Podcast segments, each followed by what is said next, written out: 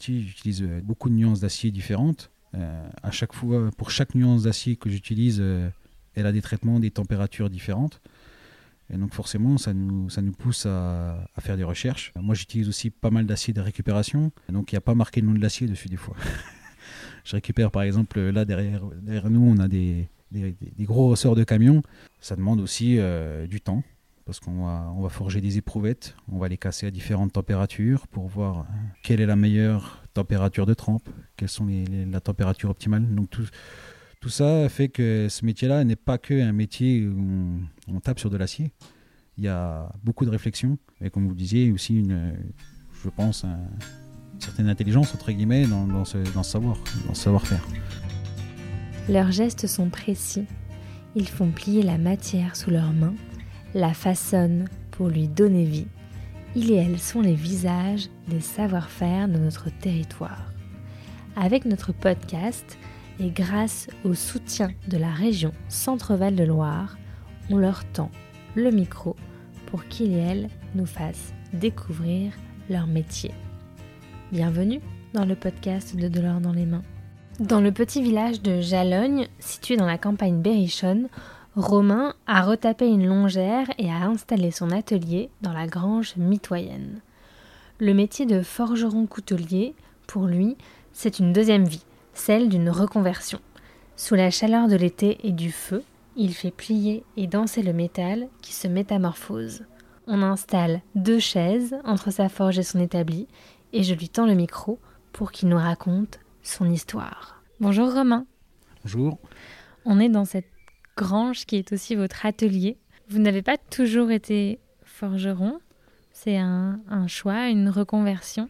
Euh, c'est quoi votre histoire? Si on remonte à mes années euh, étudiants, euh, j'étais, j'ai suivi un cursus sur lequel j'étais voué à finir entre guillemets dans une carrière industrielle, orientée dans la métallurgie quand même malgré tout. C'est aussi un peu le lien avec mon métier actuel. J'ai travaillé jusqu'à mes, mes 30 ans, 29, 30, 29 ans, 30 ans dans l'industrie. Donc j'ai commencé, j'ai fait du travail en bureau d'études, j'ai été technicien méthode, euh, jusqu'à un rôle de chef de projet industriel à la fin quand j'ai quitté l'industrie. Et un jour, vous vous êtes dit, maintenant, je veux faire des choses avec mes mains. Oui. Il y a eu un déclic, comment ça s'est passé? Euh, Il y a eu un déclic, il y avait, je pense que c'est plusieurs choses en fait qui sont euh, qui sont compilés ensemble. Euh, la première chose, je pense que je souffrais de rien créer artistiquement parlant. Aussi dans mes expériences industrielles, au final, euh, on intervenait qu'un court moment de la fabrication d'un produit. Vous vous sentiez un peu un maillon dans une ouais, grande voilà, c'est ça. Et euh, là maintenant, quand je fais quelque chose, je pars de la matière première et, je l'emmène jusqu'à jusqu'au produit fini. C'est-à-dire que je maîtrise toutes les, enfin, je suis acteur de toutes les étapes de la fabrication. par contre, après, si on se loupe, on s'en veut qu'à nous-mêmes, quoi. pas comme dans l'industrie. Il faut tout recommencer. Voilà. Et vous vous êtes formé tout seul? Je sais pas, je me suis dit un jour je vais forger un couteau. Donc ça a commencé, euh, j'avais pas forcément ce qu'il fallait pour. J'avais un bout de rail de chemin de fer qui traînait par là. Euh, le premier couteau que j'ai fait, je l'ai chauffé dans la serre de la maison. Ça a commencé comme ça. Voilà, j'ai fait quelques lames, euh, forgé quelques, quelques objets. C'était très orienté dans l'univers, on va dire, médiéval. C'est toujours quelque chose qui, qui, qui m'a plu la première chose que j'ai forgée qui n'était pas un couteau, c'est euh, ce qu'on appelle une fibule. C'est un petit objet en métal rond, euh, comme une broche qui, de tenir, euh, qui permettait de tenir à l'époque médiévale les, les, capes et ce genre de choses. Donc je commençais à forger comme ça, dans mon temps libre, du coup, des, petites choses, que ce soit des couteaux, alors des objets divers. Et c'est seulement après, où en fait, je suis resté à peu près pendant 2-3 ans, où c'est que c'était simplement un hobby. Et à un moment donné, j'ai vraiment euh, voulu passer, euh, passer le cap et, euh, et donc j'ai pu, j'ai, pu faire un, congé individuel de formation. Et là, je suis parti du coup me faire former pendant, me former pendant, pendant 12 semaines dans le sud de la France à Pierre-Latte, donc dans l'atelier couleur de forge. Et donc maître forgeron, c'est Jean-Luc Soubéras. J'ai passé ouais, voilà, 12, 12 semaines avec lui à apprendre, à développer mes, mes compétences en, sur, sur, la forge des couteaux. Quand on vous voit à la forge, ce sont des gestes, et même sur votre enclume, ce sont des gestes très précis. On voit qu'ils sont faits avec beaucoup de dextérité. Vous travaillez un, un, matériau qui est le métal, qui est très très chaud quand euh, il est passé euh, dans la braise. Il vous a fallu combien de temps pour maîtriser ce savoir-faire? Maintenant, euh, quand je, quand je fais forger des personnes, je leur fais découvrir mon métier, c'est que je me revois aussi au début dans les gestes ah, pas très assurés, on va dire. c'est qu'au début, on a tendance à, retenir nos coups, à pas laisser tomber le marteau, à pas profiter du rebond. Et en plus, quand on forge comme ça, on se fait mal parce qu'on se, on se crispe. Et, et c'est vrai que y a un moment donné, on ne s'en rend pas compte, mais on, notre geste, il devient instinctif. C'est-à-dire qu'on regarde simplement ce qu'on veut faire et le corps le fait par l'intermédiaire de, de, bah, de, la vue, de, l'ouïe aussi beaucoup euh, dans le métier, euh, de l'odorat parfois. Et en fait, on se rend compte que ça devient complètement instinctif. Là où on regarde, le marteau vient se poser et on se pose plus de questions. Mais on se rend pas compte en fait de, ce moment où c'est qu'on bascule. Euh, vers un, coup de marteau, on va dire, assuré. En fait, il y a un gros contraste euh, dans, dans ce que je fais entre l'acier, qui lui va être, euh, pour la, pour la plus, normalement, s'il est bon, euh, homogène. C'est-à-dire qu'on le prend à n'importe quel emplacement de, de, la pièce, on devrait avoir la même composition. Le bois, lui, il n'est pas constant. Il a il a des variations dans ses, dans ses fils, comment il a poussé, comment il été soumis aux éléments, fait que le bois, il a, il a une structure différente. Alors des fois, on en joue, et puis des fois aussi, on, se plante aussi parce que le bois, il n'est pas homogène. et on fait des erreurs. On réfléchit beaucoup euh, quand on découpe un, manche dans une pièce de bois, euh, à comment on va le placer. Déjà, on l'examine auparavant pour voir s'il est bon. Il faut qu'il soit parfaitement sec. Et en principe aussi, on, suivant à quoi va être destiné le couteau, on va pas forcément appliquer le même type de bois. Ça va être un couteau qui va être utilisé beaucoup en extérieur, à l'humidité. On va utiliser des bois très denses, voire même des bois exotiques, même si c'est pas ce que je préfère travailler, mais euh, en tout cas, euh, ils vont être plus adaptés à un travail extérieur, exposé aux éléments. Sur la, forge d'un couteau, euh, on, a, des étapes clés, entre guillemets, depuis la barre qu'on va, prendre pour, forger le couteau. On a des, étapes clés qu'on respecte et c'est vrai que moi, je les respecte scrupuleusement parce qu'on se rend compte que si on a tendance un peu à, passer sur une étape précédente, à la fin du forgeage, euh, on, va toujours retrouver euh, ces petits trucs où c'est qu'on s'est dit ah bah là c'est bon ça ira comme ça mais en fait non ça passe pas comme ça. Donc on est obligé d'être scrupuleux et, euh, et, précis dans nos gestes et de finir chaque étape proprement d'avoir une pièce propre avant de passer à l'étape d'après. Alors, euh, on utilise principalement le cœur du bois parce qu'il va être plus dense. Donc, on va avoir un bois qui va être plus, plus, plus dur, donc il va plus durer euh, dans le temps. Mais parfois, on va jouer avec les deux, c'est-à-dire avec euh, le bois de cœur et ce qu'on appelle l'aubier, donc le bois jeune qui est, qui est, en périphérie du tronc. Tout simplement parce qu'on a la, la, plupart des bois, ils vont, ils vont avoir un aubier qui va avoir une couleur différente du cœur. Et donc des fois, avec la forme des, des manches, des couteaux, on peut jouer avec ces, cette ligne qui est entre l'aubier et le bois de cœur. Donc tout ça, ce sont des chutes de bois? Oui, euh, des bois de récupération ou des bois qu'on m'apporte. Des fois même, c'est les clients eux-mêmes qui, après coup, euh, me ramènent du bois. Donc là, ici, on a du bois de houx, euh, du buis. Donc là, du buis dit échauffé. Donc en fait, c'est... Un champignon qui pénètre le bois et qui va donner ces variations un peu noires, vert, Autrement, euh, si on regarde par là-haut, alors ça, ça c'est de l'if. C'est un bois que j'ai prélevé, celui-là, je suis allé le couper euh, à Bourges. Euh, c'est pareil, c'est une cliente qui m'avait dit si vous voulez venir récupérer ce bois-là. Et quand on le polit, même, on arrive même à sur des teintes un peu orangées.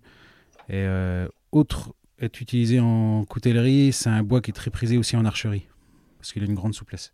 Et vous privilégiez de plus en plus des ressources locales. C'est quoi les ressources locales? Euh, vous voulez dire en termes d'essence? Oui. Euh, ce qu'on va trouver principalement, le, noyer, les fruitiers. Euh, vous avez ici par exemple, là celui-là il était prélevé dans le verger de mon voisin. On a du poirier. Le cerisier, le buis. Qu'est-ce qu'on va trouver d'autre? Bah, Le bois de houx aussi, on en trouve beaucoup dans les forêts près de la Borne et de Morog. Angie, tu apprends auprès de, de Romain. tu as toujours voulu faire quelque chose de tes mains? Euh, oui, toujours, euh, depuis toute petite en fait. Euh, et j'ai commencé. Enfin, j'ai fait un peu plein de trucs. Et après, j'ai fini en mon CAP bijouterie. Et au final, je me suis dit, j'ai pas envie de retourner à l'usine, travailler pour un patron, pas spécialement être reconnu non plus. Du coup, j'ai rencontré ensuite Romain par rapport à une formation que j'avais faite avec Pôle emploi, d'élaboration de projets professionnels. Et euh, donc j'ai pris contact avec lui parce qu'on avait euh, des enquêtes métiers à faire. C'est comme ça que j'ai trouvé mon stage avec Romain. C'est plutôt bien passé. L'avantage, c'est que je connaissais aussi sa femme à la base. donc ça a aidé à ce qu'il me prenne en stage parce qu'à la... Base, il pouvait pas me prendre. Ça s'est fait comme ça. Et j'avoue que taper sur une enclume, ça défoule. La création, euh, en fait, on peut tout faire. Quand on sait à peu près travailler, enfin, de travailler avec ses mains, c'est hyper valorisant parce qu'on une fois que le produit est fini, on se dit ouais c'est chouette, c'est moi qui l'ai fait de A à Z. Euh, bon avec parfois un peu d'aide, hein, parce que bon euh, j'ai beau être un peu dans le milieu, j'ai toujours aussi parfois besoin d'aide de Romain. et ouais, enfin voir le produit fini, puis même mon entourage, enfin il me dit c'est toi qui as fait ça. Oui c'est moi, je suis assez fière en fait de bah, de faire ce que je fais. Voilà, en espérant que ça continue en fait. Et un jeune qui a envie de devenir euh, coutelier, comment il, faut faire? Qu'est-ce qu'il doit faire? Alors moi, contrairement à Romain, j'ai pas spécialement fait de formation en coutellerie ou quoi que ce soit. Et bah, je suis quand même passée par le CAP bijouterie. Donc euh, j'ai quelques, notions par rapport à certains métaux et de la créativité et des choses comme ça. Après, tout ce qui est formation, il y a quelques formations qui existent. Moi personnellement, j'avais pas financièrement les moyens de me la payer. Pour moi, après, c'est aussi le genre de métier quand on a quelqu'un avec lui, avec soi, pardon, pour euh, pour voir, pour découvrir le métier, qui est toujours là euh, si besoin, pour expliquer, pour pour nous montrer les choses, les outils, etc. C'est aussi une façon de faire. Voilà, moi, je suis pas passée par le, la formation pure et dure. Euh, je suis un peu allée, je suis au feeling, en fait. Voilà. Et est-ce que vous fabriquez vos outils? Euh, Oui, enfin, surtout pour la, ce qui est euh, de la forge. Tous les outils qu'on va avoir besoin pour mettre en forme l'acier, les, les, burins pour couper l'acier, pour, pour faire des incisions, pour frapper l'acier aussi. Ça, c'est des outils qu'on fabrique. Vous parliez tout à, tout à l'heure des, outils que l'on se fabrique. Il y a aussi une machine qui est très spécifique au, monde de la coutellerie, c'est ce qu'on appelle le, backstand, donc c'est vulgairement une ponceuse à bande. Et donc celle-ci, c'est moi qui l'ai fabriquée, tout simplement parce que euh, c'est des machines qui sont vraiment spécifiques à la coutellerie et qui, à l'heure actuelle, euh, affichent des tarifs assez, assez élevés. Et moi, à l'époque où c'est que j'ai commencé, euh, j'avais pas les moyens de me payer un backstand neuf. Donc du coup, je l'ai monté moi-même avec des éléments que euh, j'avais. J'ai acheté le moteur. J'ai monté toute la partie, euh, la partie tubulaire de la machine. Euh, les galets, par exemple, là, ça c'est des galets de, de courroie de distribution automobile, mais qui font très bien l'affaire. Et cette machine, elle vient polir le métal, c'est ça? Elle nous permet de faire ce qu'on appelle les, les, émoutures, donc c'est les, les deux tranchants du couteau. On a vu dans votre atelier des dessins. Vous dessinez toujours vos couteaux avant de les fabriquer Ça, je pense que ça vient de mon, passif euh, industriel. Euh, c'est qu'on passe toujours par le plan avant de créer une pièce. Et j'ai gardé ça. J'ai du mal de. Enfin, j'arrive pas même, tout à fait clair, à, forger un couteau. Euh, si je ne l'ai pas dessiné auparavant. Mais c'est extraordinaire de, voir quelque chose sur un papier et de se dire qu'on est capable de lui donner vie. Des fois aussi, on fait un dessin et on se rend compte que quand on le fabrique, il y a des choses qui ne sont pas tenables techniquement, ça peut arriver. Et aussi, on, notamment, surtout sur la partie du manche, euh, d'un point de vue ergonomique, on dessine quelque chose et puis des fois on se rend compte que quand on la met en forme, ben, en fait, c'est pas ergonomique, c'est pas agréable. Donc euh, le dessin, c'est une base. On mm. part de là, mais euh, on se donne la liberté aussi. Si le, si le résultat doit être mieux, si on suit pas en, ne suivant pas le dessin, ben, on ne suit pas le dessin. Vous fabriquez combien de couteaux par an? D'abord, il faut euh, combien, combien d'heures il faut pour fabriquer un couteau? Pour les couteaux les plus simples que je peux faire, euh, peut-être deux heures ou trois heures, euh, jusqu'à certains couteaux où c'est qu'on va passer plusieurs jours. actuellement, je suis sur un, couteau en, en, acier damas, là, ça va, ça va faire bientôt 15 jours que je suis dessus.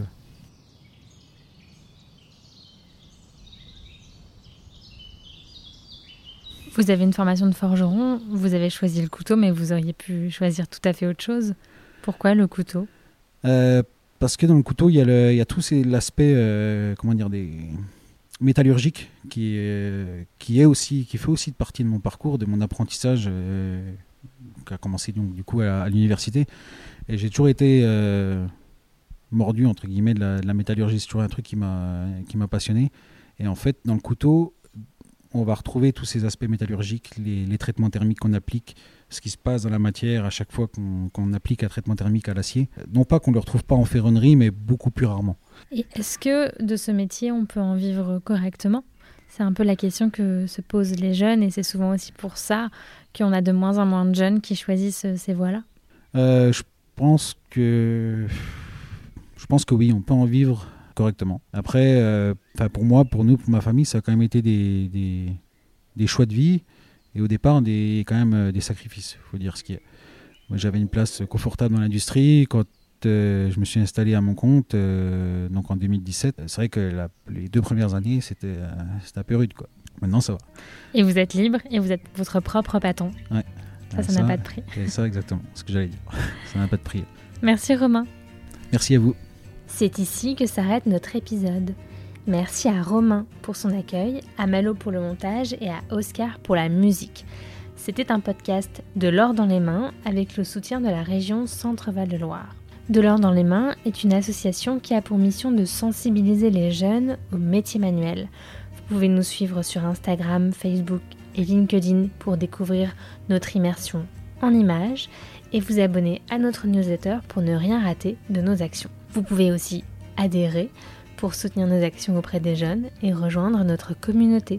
Et nous, on reprend la route. À bientôt!